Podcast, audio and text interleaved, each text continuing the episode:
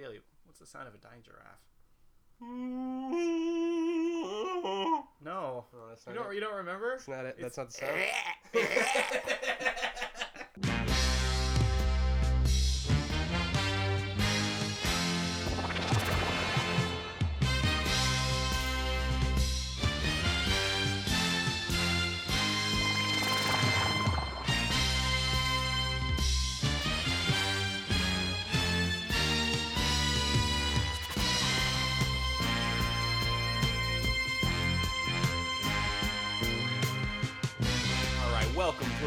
episode of the Daily Screening Podcast.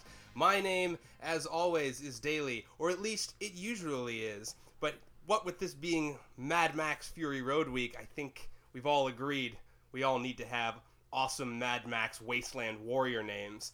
So this week, I shall be known as the Inquisitor of Funk. I don't know, I don't know why, but that's going to be my my Mad Max Warrior Wasteland name. Uh, joining me this week, we have my lovely wife. And film scholar, And- certified fucking film scholar, you douchebag. Get it right. Thank you. One of these days I'll remember. Uh, and You not- remember when she's not here. That's you true. remembered when we I talked about last Citizen time. Kane. God damn it. Uh, uh, all right, my my lovely wife and uh, certified film scholar. Uh, You know her name, right? I Yeah. know Jamie. Okay. well, I was trying to come up with her her road warrior name. I'm really bad at doing this on the fly. Apparently. Uh, uh, Marxist the wise. I don't. Mark. I don't know why. Is there a T there? No. Like Marxist? No, or- Mar- M A R X U S. Marxist to the wise. Wait, Is there a Marxist. message in there somewhere? Nope, there's no method to any of this. These are just words that I am mad living together. Uh, we have. you, you just call her the face scalder. I mean, Ooh, that's much better. Clearly, you're better at this than I am. Yeah. Bart. all right, Jeff today. Jeff is also here. Hi, Jeff. Jeff Hi. will be called today the Tread Bringer. the Tread Bringer. All right, It's I like that. automotive. I like Mhm. that. Yeah. I'm sticking So with am the I Force still Inducer. Marxist or am No, I no, no, no. Marxist the face scalder or just the face scalder? I like just the It's face a- scalder. yeah. No, Alright. just just face scalder. No, Or- the, The, the- no, no, the- the, it's no, the- cleaner. Yeah. It's Yeah. cleaner, I guess. Yeah. pithier. Yeah. All right, so face scalder, uh, The uh, Force Inducer. the force inducer, Tread Bringer. nice treadbringer, and the inquisitor of funk. Or, you know, funk inquisitor. Funk inquisitor is better. How about Funk the Inquisitor? Funk the inquisitor. Ooh, I like that. All right, funk the inquisitor. Oh, Give yeah. Nemo a name. Nemo. Nemo needs a Nemo? name. Um, just, just Nemo. Strikes fear in the heart of many. Yeah. Well, okay, okay, Nemo, Nemo, the Soul Fetcher. I like that. Uh, well, like like I said, we're talking Mad Max Fury Road this week. Um, I'm gonna have to try really hard not to just, you know, Gush? yeah, not to spend the whole turning, not to turn into uh, Chris Farley. And remember when you were in the Beatles? That was awesome. Like that's just gonna be the whole. I, I have to try really hard not to do that um, because fucking a. Uh, what what a what a goddamn movie that was Was certainly a movie. before we dive into Fury Road, I suppose, uh, we, we'll set a little bit of background here because we're all coming at this from uh, some slightly different angles. Um, I, so personally, uh, I watched, uh, I was a very latecomer to the Mad Max franchise. I watched them all for the first time uh, about a year and a half ago during my watch a new movie every day thing. For some reason, I don't know how or why, but for some reason, this entire franchise had just escaped me uh, growing up. It was not something I feel like was on TV very often. Thunderdome was on TV. Okay, yeah, when the, Jeff and I were talking about that last night. Yeah, I feel like Thunderdome was on TV, but uh, for some reason, it just never. I never. I never get into that, and I think it might be because I knew it was like the late the at the time the last entry in the series, so it always felt like, well, why would I want to start with the last one? You know. Um, so so yeah, so I never for some reason never watched these movies growing up. I never had any friends who had them like in college or whatever. Were like, oh, we gotta watch it. So it just, just never came up for some reason. Um, and so uh, so yeah, so I watched them all for the first time uh, about a year and a half ago. Fucking uh, fell in love with them. They're great. Um, and then you know we rewatched them all uh, this past week, or at least I did. Um, now Jeff, you watched them all with me as well. Um, Uh, but before that, you had only ever seen The Road Warrior, correct? Yeah, I'd seen The Road Warrior, and it's because I was a nerdy little kid, and Yeah. I like, you know, I knew The Road Warrior by reputation as Right. one of the great action movies, so I rented it from Hollywood Video. Yeah. Oh yeah. And and watched it in the basement by myself as I did many a movie. Yeah. And As it, I think the movie was sort of meant to be watched by yourself in a basement. I, I think so. There's nothing wrong with that. So so I'd seen Road Warrior and, and liked it, but I think I was surprised by how weird it was. Oh, like yeah. It's a weird movie. I mean, in this the Fury Road ratchets the weird factor to eleven. yeah, totally. But I think that was my reaction. Was like, oh well, the chase at the end is amazing. I could recognize that. Yeah. But everything leading up to it seemed so weird. It wasn't a conventional action movie like you know, like I had been watching, where, it was Lethal Weapon or Die Oh, sure, Hard or something like. It wasn't in that vein. So I think I was kind of like, all right, well, I've seen it. I don't know if I want to, you know, investigate it too much further, but I did enjoy it. And then this week, yeah, I watched Mad Max on my own, and then we last night did a, a double header of. Uh, of um, Road Warrior and Thunderdome. Road Warrior yeah. and Thunderdome. Yeah. So, Which is so intense. yeah, it was intense, but Yeah. it was wonderful. Yeah. Um, now, Bart, you did kind of the opposite of Jeff. You had only ever seen the first, the original Mad Max. Yeah, I streamed it on Netflix. I think. Okay. Yeah. Like I don't know, a couple, maybe three. Back years. when it was on Netflix. Yeah, like yeah. th- probably three years Yeah. ago. I don't know, and I haven't seen it since. Mm. Um, and I had never seen. I've never seen Road Warrior. And then I feel like I've seen like little tiny bits and pieces of Thunderdome Yeah, on from TV. being on TV. But that's coming into Fury Road today, like, what did you have? Sort of, uh, I don't want to say necessarily your expectations because I know you've been yeah. pumped up to eleven by the trailers. Well, yeah. Um, but I mean, I guess before you started to see all this Fury Road stuff, sort of, you know, did it did, did Well- these movies make any kind of an impact on you? Was there any ever? No, well, no. I mean, I remember being, um, again, having only seen Mad Max, Right. Um, which is not like this. No. No. not like not this at all. It's, I mean, it's way more grounded and in a lot of ways way more frightening. Yeah. Um, and I, that's that was my take home from that is because when I saw Mad Max, I was expecting to see the Road Warrior, Mhm. uh, visually at least, and Yeah. it just isn't that. Yeah. I was like, oh, this movie is making sense. Not at all, yeah. yeah, no, I mean, it was making sense, and it was setting up characters, and their dialogue, blah blah blah blah. And I was I was waiting for it after you know half an hour for like a nuclear bomb to go off or something to create long hair Mel Mel Gibson, Yeah. and you know Tina Turner and. Just like all the all the and like everyone's wearing hockey pads for no reason. yes, Like, we discussed that. Shoulder yeah. pads became very big Yeah, I, post-apocalypse. I was just like, all right, and I was waiting for that to happen, and it just sort of doesn't, Doesn't happen. happen. Yeah. Um, and then the movie's over. You're like, oh well, that was actually really good, but not what I, not at all what I was expecting. Yeah. And then for this, you know, obviously just from seeing the visuals of the trailers, I knew what I was getting myself into. Yeah. And when I saw that I wasn't gonna have time to catch up and do my homework, I decided to lean into it and be like, okay, well, I'm what I'm gonna do in seeing this today is look for things that I feel like I'm missing. That I like, like that I know I'm missing because I haven't seen the middle ones. Well, that's okay. Well, let's come Um, back to that in a right. second because that's Yeah. actually something I was thinking earlier. Like, oh, we should. We, that's something I want to talk about.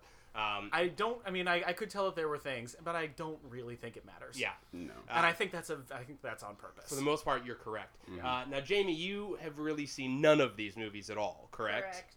Um, you were sort of in the room last night while we were watching uh, Road Warrior and a little bit of Thunderdome. You crashed out sort of at the beginning of Thunderdome, but uh, uh, so so you you really had nothing coming into this movie. I mean, did you have any association with this franchise at all? Did you have like any feeling about one way or Uh, the other, or No, I mean I I don't really know the story as evidenced by the fact that about I don't know maybe at least halfway or two thirds through the movie I kind of looked up and went where are they even getting gas for these cars? And you, were, and you were like yeah that's kind of the point. That's what they're fighting over. And I was like oh, okay makes sense. Um no I mean I knew it was like crazy post-apocalypse Australia that it was one of Mel Gibson's first things and that it was like just a crazy road Yeah. movie in the outback. Yeah? um, I also halfway through when they were showing one of the guys with like the black leather all over his face went, "Hey, Channing Tatum," and, you- and you were like, "Yeah," and I was like, "That joke makes more sense to me now." So um, now, Bring out the gimp. uh, exactly. Thank, thank you. there, Yeah. we there it is. No, for Um, Well, let me. So, since you mentioned Mel Gibson, let me let me start with that, um, which is, I guess, to say, you know, do you do you miss Mel Gibson in this movie? You know, like, do you is there a part of you that wishes that you had like that this was a movie about old man Max with old Mel Gibson? No, I if, if anything, I, I just you know I wish for a time warp for Yeah. for Road Warrior Mel Gibson. Okay. You know, I think that would have I think that Mel Gibson would have worked. I don't think.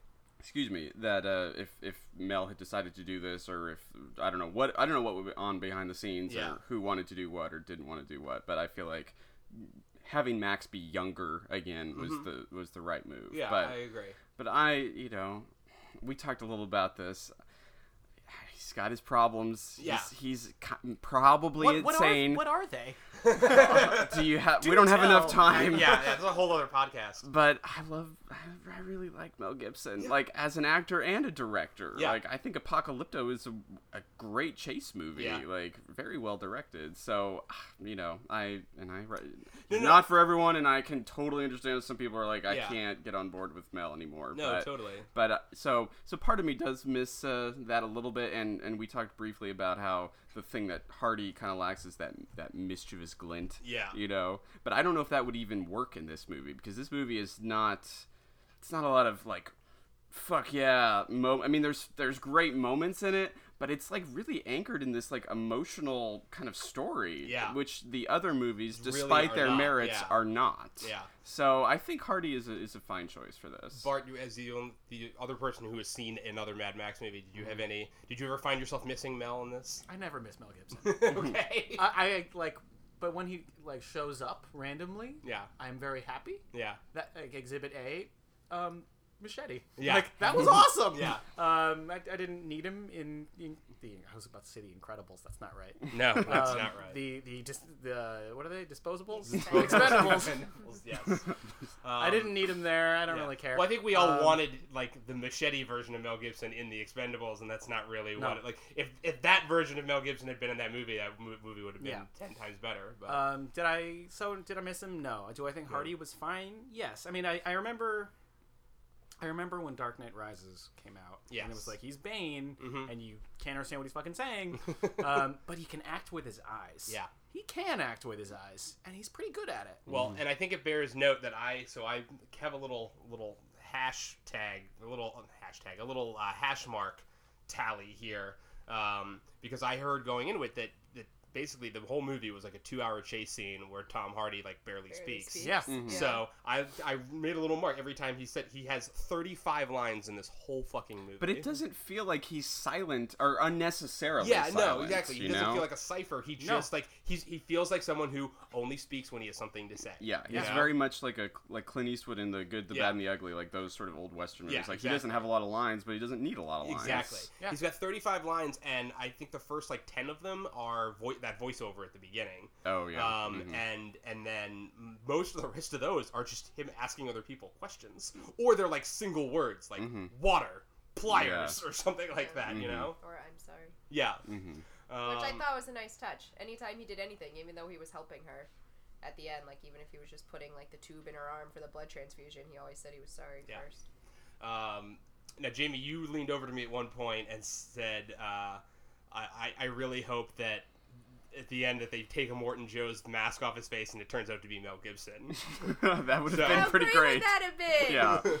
Yeah. That would have been your Mad Max cameo there right you go. there. There you go. Um, now, Instead, his face they did take his face off. They did. So it could have been, it could have been Mel Gibson. You don't know. Uh, well, I do know, in fact, Yeah. and it bears it bears note to say that, uh, uh, and for Bart particularly, Yes. um, that the guy who plays Immortan Joe is Hughes Keays-Byrne, um, uh, Hughes Hugh Keays-Byrne, uh, who played the toe cutter in the original Mad Max, um, who's you know fucking crazy. Yeah. Um, and it works here because he's got that mask on for the whole movie. You literally never see him without his mask on. The only time he takes they take his mask off, they take his face off with it. Mhm. So. Um, so yeah, I mean, it's he's he's fantastic. Yeah. Um, it- he's he's so he's such a delightfully weird villain. Uh, you know, he's got that uh, uh, like weird. The first time you see him, he's just his body's all scarred, and they put that like clear plastic kind of armor on him. He's got all the metals, and he's got that weird like breathing like bladder sack on the back of his It's neck. bellows. Yeah, yeah, that's exactly what it is. Yeah. Um, which is oh my, like you just, every you just want to sit and stare at him, like just walk around him and like look at every little piece of him. It's crazy. Well, I think the weird, the weirdest thing was when, even though it's a mask, at one point he opens his mouth, like Yeah, his yeah. teethy, toothy mouthing thing. Yeah, yeah. You Oh. can see his mouth like in like the mask kind of would move with his mouth every so often. Yeah. Yeah. Huh. Well, when he was yelling about when he was carrying what's her name from Transformers. Right. Yeah. Um, Rosie Huntington-Whiteley. Isn't Yes. she one of? She's splendid. She's splendid. She's splendid. something. Yeah. Splendid something or other. Yeah. Splen- Splendid Trying to keep all the character names Hold straight on, is going to be wait like fucking let- let's- impossible. let's- They didn't Let's get it right. have names until No. the credits. Wait, we're, gonna, we're gonna get this right. Her name is the Splendid Angharad. There we go. There we go. Well, I was gonna say, and that's the thing. Like, it's and it's also like this weird thing with this movie and with this franchise, really, that everybody has these incredible, spectacular fucking character names, and people rarely refer to anybody by names. No, you it's know, true. like the only people who really have like they who actually get like name checked in the movie are Immortan Joe, uh, Imperator Furiosa, Nux, and Max. and Max, but literally he doesn't say his name till the very end of the movie. I mean, we No. know who he is, Yeah, but like in the he voiceover, doesn't tell does. you. The little girl shouts his name all the time. Yes, Max, Max, right, right, know but that's you're here, help flashbacks. us. That's I flashback know, but stuff. I'm saying you hear. his I'm name just saying, like, he, literally nobody in the movie knows his name Yeah. until the very end. Which again Um, plays on that idea that he's like the man with no name. Exactly, it's like Exactly, the sort of Western hero who comes in to try to you know Absolutely, save the totally. town and then disappears Yep. afterward, which happens in every single movie. Yeah, very, very much so. Mm. Um, so yeah, it's a it's a weird sort of. You think with crazy fucking awesome names like that, you would want to say them all out loud as much as humanly possible. Do you know what it reminds me of? And I almost am embarrassed to say this. What's that? No, Pacific Rim. Oh yeah, that I Crazy that. names. They built this universe, most of which isn't seen Yep. or utilized, but you know it's there. Yeah. And I mean, obviously, this is the OG, hmm Mhm. and that's just Pacific Rim, and they do name drop Yeah. everything in there. But in here, I appreciate that it's all it's there, but it's all withheld. A Yeah, little. absolutely. So you go to the IMDb page, Yeah. in which case, just like fucking. But then the credits too. You get the Oh, the credits are the credits are right you know which is and i appreciate that they do at the very beginning i mean i was i kind of wanted like more of them Mhm. because they're- the only credits you get at the beginning are literally just uh, charlize theron and tom hardy but they give the character names at the top you know Mhm. um, so i was all psyched up I was like yes we're gonna get like a whole list of awesome character names right up front but those are the only two character names that come up uh, in the pre-title sequence I think that's so. okay. Yeah. that's fine. No, it's yeah. fine. It's totally fine. But I appreciate ha- seeing them all up there, like giving them their due instead of just the scrolling list. Do you Mhm. remember when movies always ha- like had opening credits? Oh yeah. Remember those times? Oh times? yeah. Of Once course. upon a time, yeah. Once a- yeah, not even And that then- long ago. And then Batman Begins came along, and True. And nowadays, a lot of times they don't even do a title or anything like that anymore. it it's just crazy. goes. Yeah. Mhm. I want to ask you guys, uh, Bart and Jamie, like like uh, Bart, you mentioned, Mhm. were there things that you felt like like gaps, Th- things that you felt like, oh, I feel like this is referencing something that I didn't see in another movie. You know? having seen Mad Max, I, I remember that he had a wife and there was a kid, and I don't, Yeah. and, and that she was abducted. I vaguely remember, and then toe cutter, and Yes. it's all it's all real hazy, and that's okay. Um, and as far as the the little girl that was haunting him, that just took me back to Waterworld, which is That's which is how I felt about when they were watching the one l- last night. I was like, "That's totally little Waterworld child running a." yeah. Oh, I mean, feral well, kid, because yeah. Waterworld was trying really hard to be Mad Max with in, water. in the ocean. Mhm. Yeah. yeah, real hard. Yeah.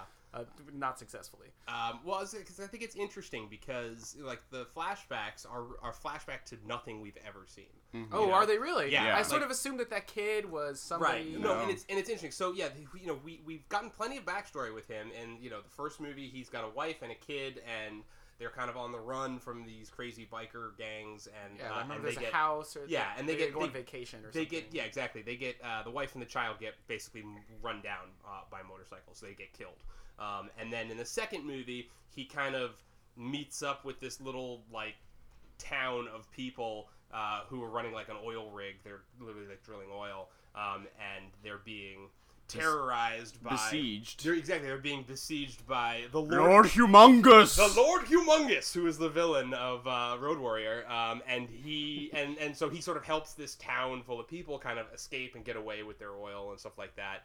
Um, but you know, one of the very like strong central things of this movie is these flashbacks where Max is being haunted by people he couldn't help, people Mhm. he who sort of he let down and who died because he couldn't save them or whatever. And that's really not been a any kind of a strong central aside from his wife and kid. Like oh no, I I will argue this. I think this is a really interesting continuation of a theme that I thought was very resonant in the the original trilogy of Mad Okay. Max. That he is. First of all, he starts off being a cop, you know, in Yes, Mad right, Max. yeah. Yeah, I mean, I remember A- that. and but then once his partner Goose, not Anthony Edwards, by the way, um, gets gets mowed down by the toe cutter gang. Um, he steps away, and one of the reason he steps away is that he feels like if he's out there, he becomes one of them. Like Right, he's totally. gonna become a savage like the rest of them. Yeah. And so that's why he tries to protect his wife and child and can't. And and then is therefore motivated by all this guilt in the rest of the series. Like he you know, he has to kind of be persuaded to do the right thing, and he doesn't always do it. But you can sense that the reason he doesn't want to get involved with the town initially in Road Warrior Yeah. is because, you know, he's already lost people that he cared about, and he doesn't want to put other people in danger, and Right. he he knows sort of the the trap of like you know entanglement with other people. Well, I think yeah, but I think the difference is like in those movies, in in Road Warrior and in uh, Thunderdome, it's like subtext. You know, like Yeah, you okay. have the background info of like, oh, he lost his wife and kid or whatever, but he doesn't strike like strong personal relationships with any of the people in that town, uh, or in Thunderdome, really Mm-hmm. with anybody. Like they're just like people who sort of glom onto him to a certain Mm-hmm. degree because he can get, you know, he's the warrior of the wasteland. Like he can get shit done. You know. Mm-hmm. Yeah. Um, so, but it's never like, oh, he, he, you know, he never, there's never a romantic interest. Like he never falls in love with anybody. He doesn't really take any kids under his wing like his own kid, even though he encounters many children. Yeah. Like he never really like ex- takes and them under his own. children are a big part of like his character and of his Oh, story sure. because there's the the little weird child Yep, and, the- and the road warrior, the feral kid, the yeah. feral kid and who's telling the story we Yeah. find at the end of the road warrior He's, Yeah. she's He, he, she he, he. okay he okay it's it's it's a bit androgynous Yeah, exactly.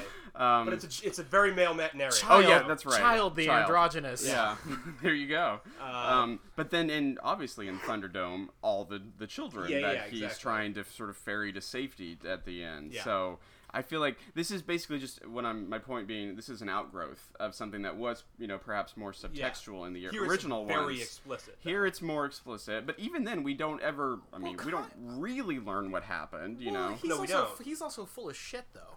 In what way?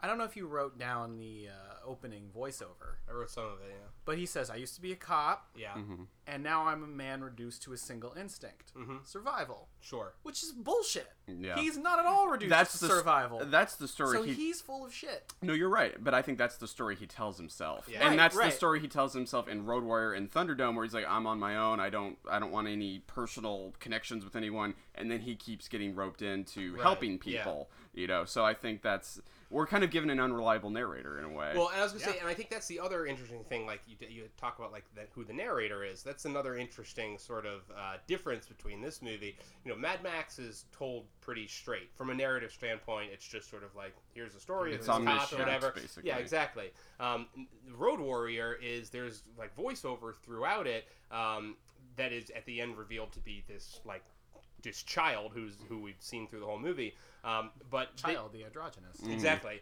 Uh, but we, you know, basically they, they you, you at the end it's like oh and then we never saw him again. We went off and did our thing and we max went off to do his thing. And so it, you you it builds max up as this sort of like mythic character this sort of legendary figure. Um, and the same is true with uh, with thunderdome where you know we have these people narrating at the end these people narrating the story and we went off and did this thing and we light the lights and and max is off doing you know off to doing his own thing. And um, this is the first movie I think you know by starting off with a voiceover from Max, it's arguably like a movie kind of told directly from his perspective, which Mm-hmm. you've never really had in this franchise. Um, and granted, they never go back to it. Like he doesn't Yeah. get he doesn't get voiceover at the end. It's really just that you know, arguably it's just like that intro kind of setup kind of stuff. Mm-hmm. But there's you don't get the same necessarily the same sense of it feels al- a little more like the original Mad Max and that sort of omniscient. There is no particular character point of view here, Mm-hmm. Right. Um, despite you the, his like intro voiceover, Yeah. uh, which is which is weird. But what I like about the flashbacks is that it it feels like you know. I mean, I guess we could talk. Do you think this takes place after Thunderdome? Well, okay, so that's the other thing, and which is why I was saying that like you guys don't really need to worry about not having seen the other movies because you know, and one of the things that makes Mad Max uh, as a franchise stand apart from all of the things that are so popular today, you know, stuff like Marvel and its like giant interconnected universe where everything is connected and everything matters.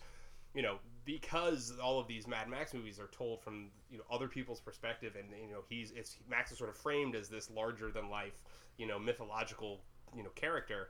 Um, there's no continuity between these movies whatsoever, aside from like just that very basic backstory of Max is a cop who lost his family and now he roams the wasteland. Like the the first movie is kind of arguably his origin story, and everything that comes after sort of springs from that. But everything that comes after is like there's no sense of you know one thing happening before or after another. The details get fudged. You know, like we'll see his car get fucking wrecked in one movie, and then he has it perfectly intact in the next movie. I think his hair is the clue because he's got the buzz cut. He's kind of his hair looks like you in Mad Max, and it's it's more you know he's a cop. Yeah. And then his hair's a little shaggier in Road Warrior. Yeah. And then he looks like fucking William Wallace Yeah. at the beginning of Thunderdome. So I feel like you know the hair is the chronology. But yeah, his hair gets shaved at the end Yeah, you're of right. Thunderdome, and You're then right. it's long again at the beginning of Fury Road, and then it gets Yeah. shaved again. Mhm. So, like, so yeah. yeah, it's kind of all over the place. Um, and I think that, you know the V8 Interceptor is like a great clue because we Mhm. literally see it explode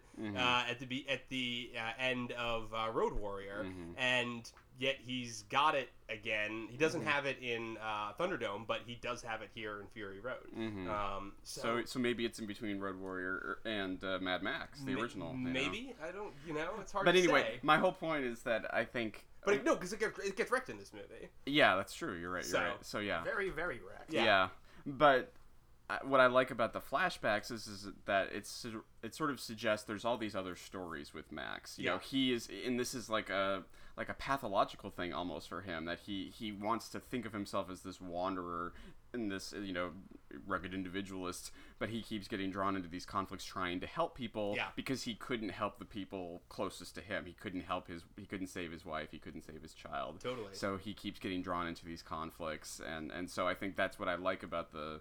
Um, the flashbacks is it suggests this has happened before. Oh, this has happened before. It will happen again. Yeah, sure it is. Um, yeah, and I mean and that's the thing. So you, you get again. So you have these these flashbacks to the thing that we've never seen that isn't referenced in any, any of the other movies. Um, so you kind of wonder, like again, it sort of suggests a, a- even a, a richer history than we Mhm. even have. Like there have been other stuff going on, Mhm. uh, you know, other people that he has let down, and some child who died because Mhm. of him. Um, and I think at one point in one of the flashbacks, you see like the kid get run down by Yeah, cars. which and- is interesting because that's how his child and, and wife die in Mad exactly. Max. So Um, and I think, and you know, I think there, there you do get that opening sort of, uh, you know, credits voiceover flashbacky kind of thing. Um, with which like goes black- back to the Road Warrior. right that know. little black and white footage. I kind of wanted it to be in the square Yeah. in the like four, 4:3, three, and then yeah. expand out to the widescreen like they do in Road Warrior. I was a little, oh, I was a little sad that they didn't Mhm. do that, but was, it's okay. I'll allow it. Yeah. Um, now, Jamie, you haven't seen any of these movies, um, but you were interested in, in seeing this one. So I want to know why you were. Was it just the trailers looked cool? I know we talked about the sort of, uh, you know, within the context of the men's rights activist, like feminist backlash thing. I feel like that probably was a little bit of a lure for was you. Was there a men's rights activist backlash? I didn't know about that. You didn't know they were upset Yeah, about there was a whole article Oh. on Huffington I try Post. not to pay attention to what they're doing. Yeah, Um, no, yeah. you're right. What- I, tr- is- I try to make sure I am not So- up to date on what the MRAs care about. the men's right men's rights activists basically got all up in arms this week um, and said, uh, you know, you should boycott this movie because even though it's going to lure men in with the promise of like car chases and fire tornadoes and like cool action sequences, All of which it delivers on. yeah, Yeah. Um, secretly, this is a movie that is just promoting the feminist agenda. Uh, and this is what's wrong with Hollywood, No, and it's going ev- to that's emasculate everything that could possibly be right about Point Hollywood. and emasculate people. Yeah. Mhm. Oh, Because it- Well, and that became a weird, like, physiological thing too. They're like, women are weaker than men. It's just physically true. Like, Yeah. why would you? Why would you have an action movie with a female protagonist who can do all the same things that a man can do? Literally, Uh, like, that was the thing, That's like, a quote. yeah. like, well, like, one what- because the else? woman is Charlize Theron. yeah, and she's Yeah. got a cyborg Two. She's got a arm. fucking robot arm. Yeah. say- She's two- awesome. Most of the like big pivotal murders and killings are done with guns. I'm pretty sure mm-hmm. I can pull a trigger just as well as anybody mm-hmm. else. That's true. But they- I mean, for them, it's like, oh, they're, they're not physically capable. They're not intellectually as capable. It's Oh, like it's that wow. whole argument. We want to have a conversation for the about record- intellectually Yeah. capable. For- for You're a rec- men's rights activist. You've given up the intellectual card. She can pull the trigger better than he can, that's Yeah. true. and very plainly. Yeah, he. Yeah. I'm sure that's By one of the things that upsets That's them so much. He turns He, over like, the gun to her and Yeah. uses himself as a sniper, like Yeah, what's it called, like perch, a rest. yeah. Yeah. yeah. I'm sure that's one of the things that had them upset. And as soon as they, But which is so stupid because seriously, anyone like I don't understand how anyone can honestly think that like aiming a gun is somehow gender based. That like a man can somehow aim a gun better. It's literally just standing there. Hand-eye like coordination, I'm sorry, man." I Yeah. am better at just standing there than anyone else. well, it's not arguably a lot more than standing there. It's but more we or have more standing there. strength Yeah. for for bracing up the gun, make Right, sure it's exactly. steadying the gun. But uh, but Yeah. can't you? I, I can just see like an audience full of like MRA guys. Like when that moment happened, you're like, oh god, he can't even shoot his own gun. He's gonna give the gun to the woman. Fuck this movie. Yeah, you know? it really sucks to be portrayed as super incapable and not able to do anything in a movie. I wonder what that would be like. Yeah, I know, man. Crazy. I wonder what mm. that's like. so weird. At least Mad Max never tripped and falled in front of tripped and fell in front of her. I Didn't can't break even speak. I'm so annoyed. Oh. Yeah, his shoe I'm never such fell. I was like, klutz. oh, made it more endearing. when Yeah. I wear shoes, I fall down. Uh, Um, no, I. I had heard about the Eve Ensler stuff. right, we'll talk about, that a bringing little bit. about bringing Eve Ensler, who created the v- vagina monologues, onto the set specifically to speak to the women who were playing the wives, um, to talk to them about what it's like when you're a woman who's lived years of abuse and and you know potential like molestation or anything like that, and what that's like and how that affects your life. Um, so to inform their performances and things like that. So knowing that he had done that gave me a kind of different viewpoint of what this movie might be. I mean, I didn't, like I said, I didn't know much about Mad Max, and I assumed this was just another like Fast and Furious in the desert kind of thing. Um, but Pretty I was like, makes. What, what, what was the quote you said? Sorry to Oh, interrupt. yeah, we'll it's come fine. back, but just It was like uh, this movie makes uh, Furious Seven look like Curious George. Yes, Yeah, that's that's, right. that's yeah. all. yeah, no, it did make me kind of annoyed that I've spent time watching the Fast and Furious movies. So Yeah. It's like, man, uh, I was like, see, it's not that hard. Uh, I think it's pretty hard. But Yeah. did you did you But like those? No, it's not that hard to Have not strong be female Furious Seven. characters? Yeah. It's not that hard to Oh, not put all of your oh. women in booty shorts and Oh, oh, oh, pan oh, up their oh, I thought you meant Yeah. like hard to make, un- like amazing, like mind-numbingly Oh, that's amazing action movie. Yeah. Mhm. No, Um, well, alright. okay, but what did you? How did you? So that you, you kind of were excited about those characters, or sort of what they had done with those characters going in. So did that pay off for you? I remember we talked because mostly because I remember we talked about whether or not that was like just going to be well, they brought her in to sort of talk about it, and it's just yeah, background that was stuff my concern. versus like that it was being just like explicitly yeah, stated in the script. that it was like going to be background stuff just so that they could have it in their minds while they're performing, but that it wasn't even going to have any bearing on the actual story or anything. Um, it's difficult for me to say. On the one hand, I like that all of the stuff with the women, not just the wives, but the older women as but well. But the older women, yeah, Yeah. and this place where Furiosa came from that we don't get a lot of background on, but that seems very interesting. It's not to me. It almost seems like it never was. Pre- I mean, other than the wives, obviously that's a very like gendered Yeah. issue. But where Furiosa was from, that thing never seemed gendered. Like that just seemed like a group of people. Like they Well- happened to all be women and they happened to all be badass, but it didn't like necessarily matter that they well, they women. referred to it as the green place, but they also referred to it as like the land of many mothers. Yeah. So I it mean, made it I don't know sound if it's like, like, other birth mothers who have been like rescued because she also tells Max she's done this many times. yeah. I didn't understand what Uh, that which meant. I didn't get either Yeah, because I kinda at the very beginning they said like, "Oh my god, I can't believe like she's gone rogue. Like this was Yeah. so, sh- so shocking." But if she's done it many times, I mean, all I was gonna say was, and I was gonna say this before when you were talking about the movie, it and like what we thought of it having not seen anything, it felt almost like I remember thinking partway through that if this hadn't been kind of like a reboot of an older property, it that already had a cult following, it never would have gotten made. And part of that is because it doesn't seem particularly well grounded or well explained. It's just kind of like, well, this is the world.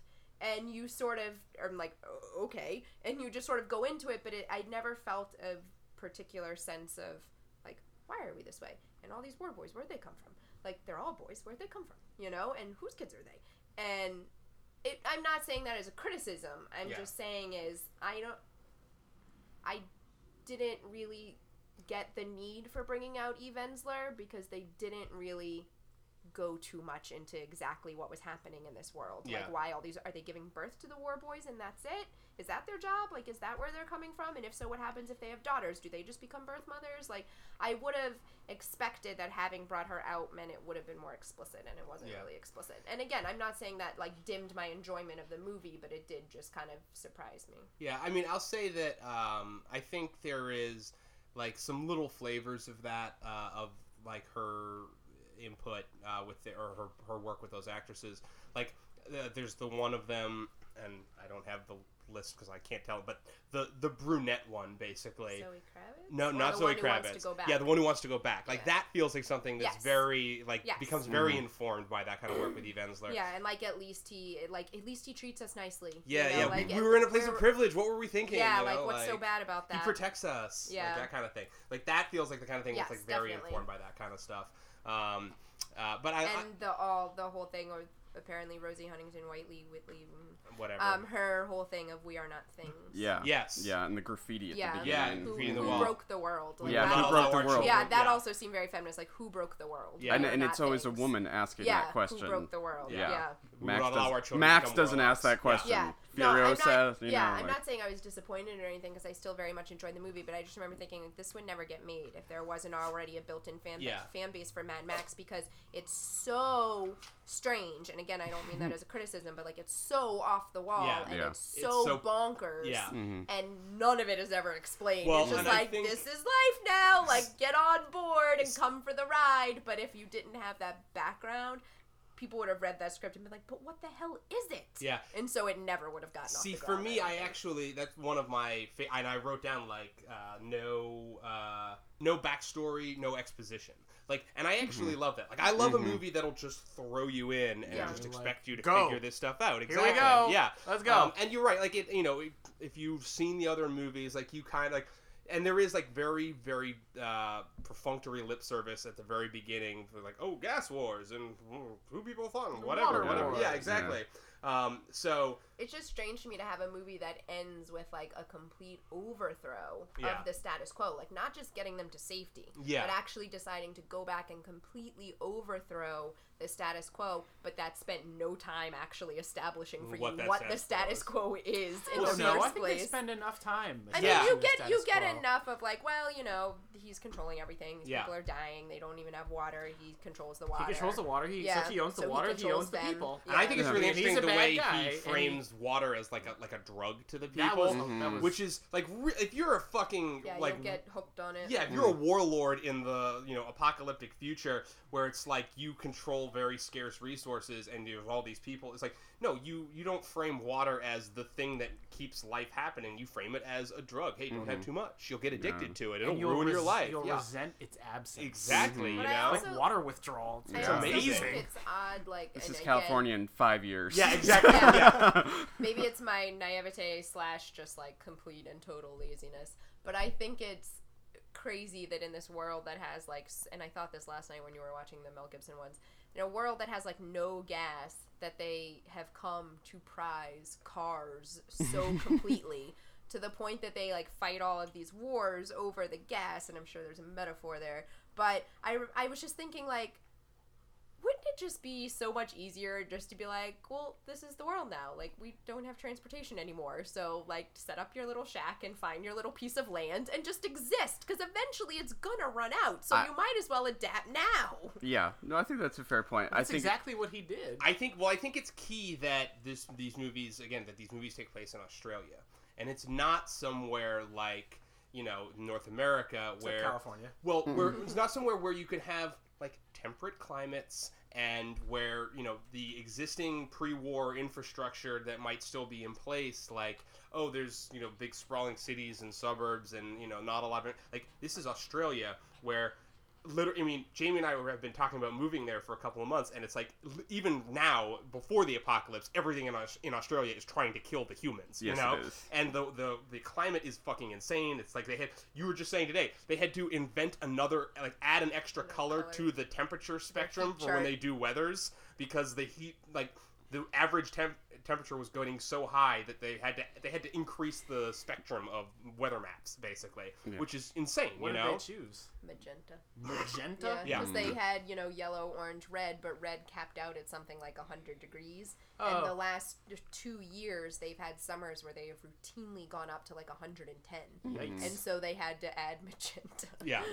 so I mean, so so putting it in that environment where it's like, okay, in uh, you know, after you know society breaks down, like yeah, you might have these like long stretches, like you know, basically people who were sort of exist in little cities, little pop up towns, whatever, with just huge stretches of empty space in between, uh, and being able to get from A to B and be able to go out and get more resources. Um, at, like that becomes, you know, clutch. That becomes very important, and so the gasoline becomes the motivating factor. I like that they call it guzzoline. Yes. Yes, gasoline. Um, no, my I was gonna say like I don't I don't want to uh, give the impression I don't think this movie or these these movies as a series don't have interesting themes or things to say. But I also think it's a little to address Jamie's point. It's a little bit of the tail wagging the dog because George Miller set out to make a car chase exploitation movie Yeah, with Mad. Max Yeah. and clearly this this gives him great joy to make these kinds of movies Exactly. and so I feel like the the gas backstory and we're fighting over gas and all that. I feel like that's a justification to do all this great, you know, totally. stunt work Yeah. and, and, and car chases and stuff. But again, I think there are maybe some interesting metaphors and things within that that Oh, he's sure. actually managed to um, to integrate into Yeah. what is essentially an exploitation picture. Yeah, Yeah, no, and- absolutely. I know that like in any society, that which is scarce automatically becomes most valuable. So I can see like the cachet of How like, Jared well, we have Diamond of you. I know we have gas and we have cars and aren't we great? And this is why we're in charge of stuff. But the way they like spray paint the silver all over their mouths when they're Yeah. like going to die, and they're like, mm-hmm. oh, you're going to be shiny and chrome and everything. And I'm, I'm far too lazy for this. Like I would never, I would never like go to war to fight for gas so that I can drive a cool car. I'd be like at the end of World's End where they just like where Rosamund Pike and Steven make their little like shack and they just like have yeah. their cute little Uh-huh. family. Like that'd be me. I'd Yeah. be like, that's good. Like this is life now. We have no cars and that's okay. Like well, I'll see, adjust. the trick is that like you know that these crazy biker gangs of you know wasteland warriors and marauders will like eventually show up at your door and take all your shit. Basically, I don't have any stuff. That's the point though. You've got Yeah, but you've they- got water I and don't you've have got Yeah. anything food that, that can is run keeping you cars on. alive. That's all that matters. Well, and you you've know. got yourself. That's Yeah, true. Which I was yeah. gonna say, and in, right back to the first one. I Yeah, am not- not, a universal donor. They don't want no, no, no, no, no, no, Not no. only that, but No, I'm no. A positive, which means if you are negative, you really can't have That's it. not Right, what he's no, talking no, no. about. What I'm in the saying first is you two can movies, be Patton Oswalt Yeah. chained to the front of the lead Marauders Yeah. nitro Mm. truck. Just For doing the dirt purpose? button. Like it, there's a lot in the first two movies. There's a lot of like really awful rape stuff in the first two Oh, movies. so is this movie like an apology? Well, I mean, yeah, I, I don't want to say that, but That's it's an like. interesting thought. Actually. I'm just saying. Well, yeah, uh, not because it's not that they're like that the women are just there to be used, but like you literally see these like marauding bikers like run a car off the road. There's uh a, like you don't necessarily see a lot of explicit rape You don't the see movie. any no, rape. You don't but see any, but, there but is it's that. a But it's real, there. But it's a real threat. Yeah, Yeah. exactly. There's a there's a shot where the uh, in the first one where Mad Max and his partner, like when they're still like police officers, there's still some semblance of order in the world. Um, they find this like wrecked car by the side of the road, and this one woman who's like you know injured and and she's clearly been you know sexually assaulted, and the guy she was with is like running away from the wreck, like off in the distance, and he you, they look at him through a telescope, and he is like butt naked, and his ass is literally bleeding. Like there's just like a big big blood stain in like out of his ass. So like.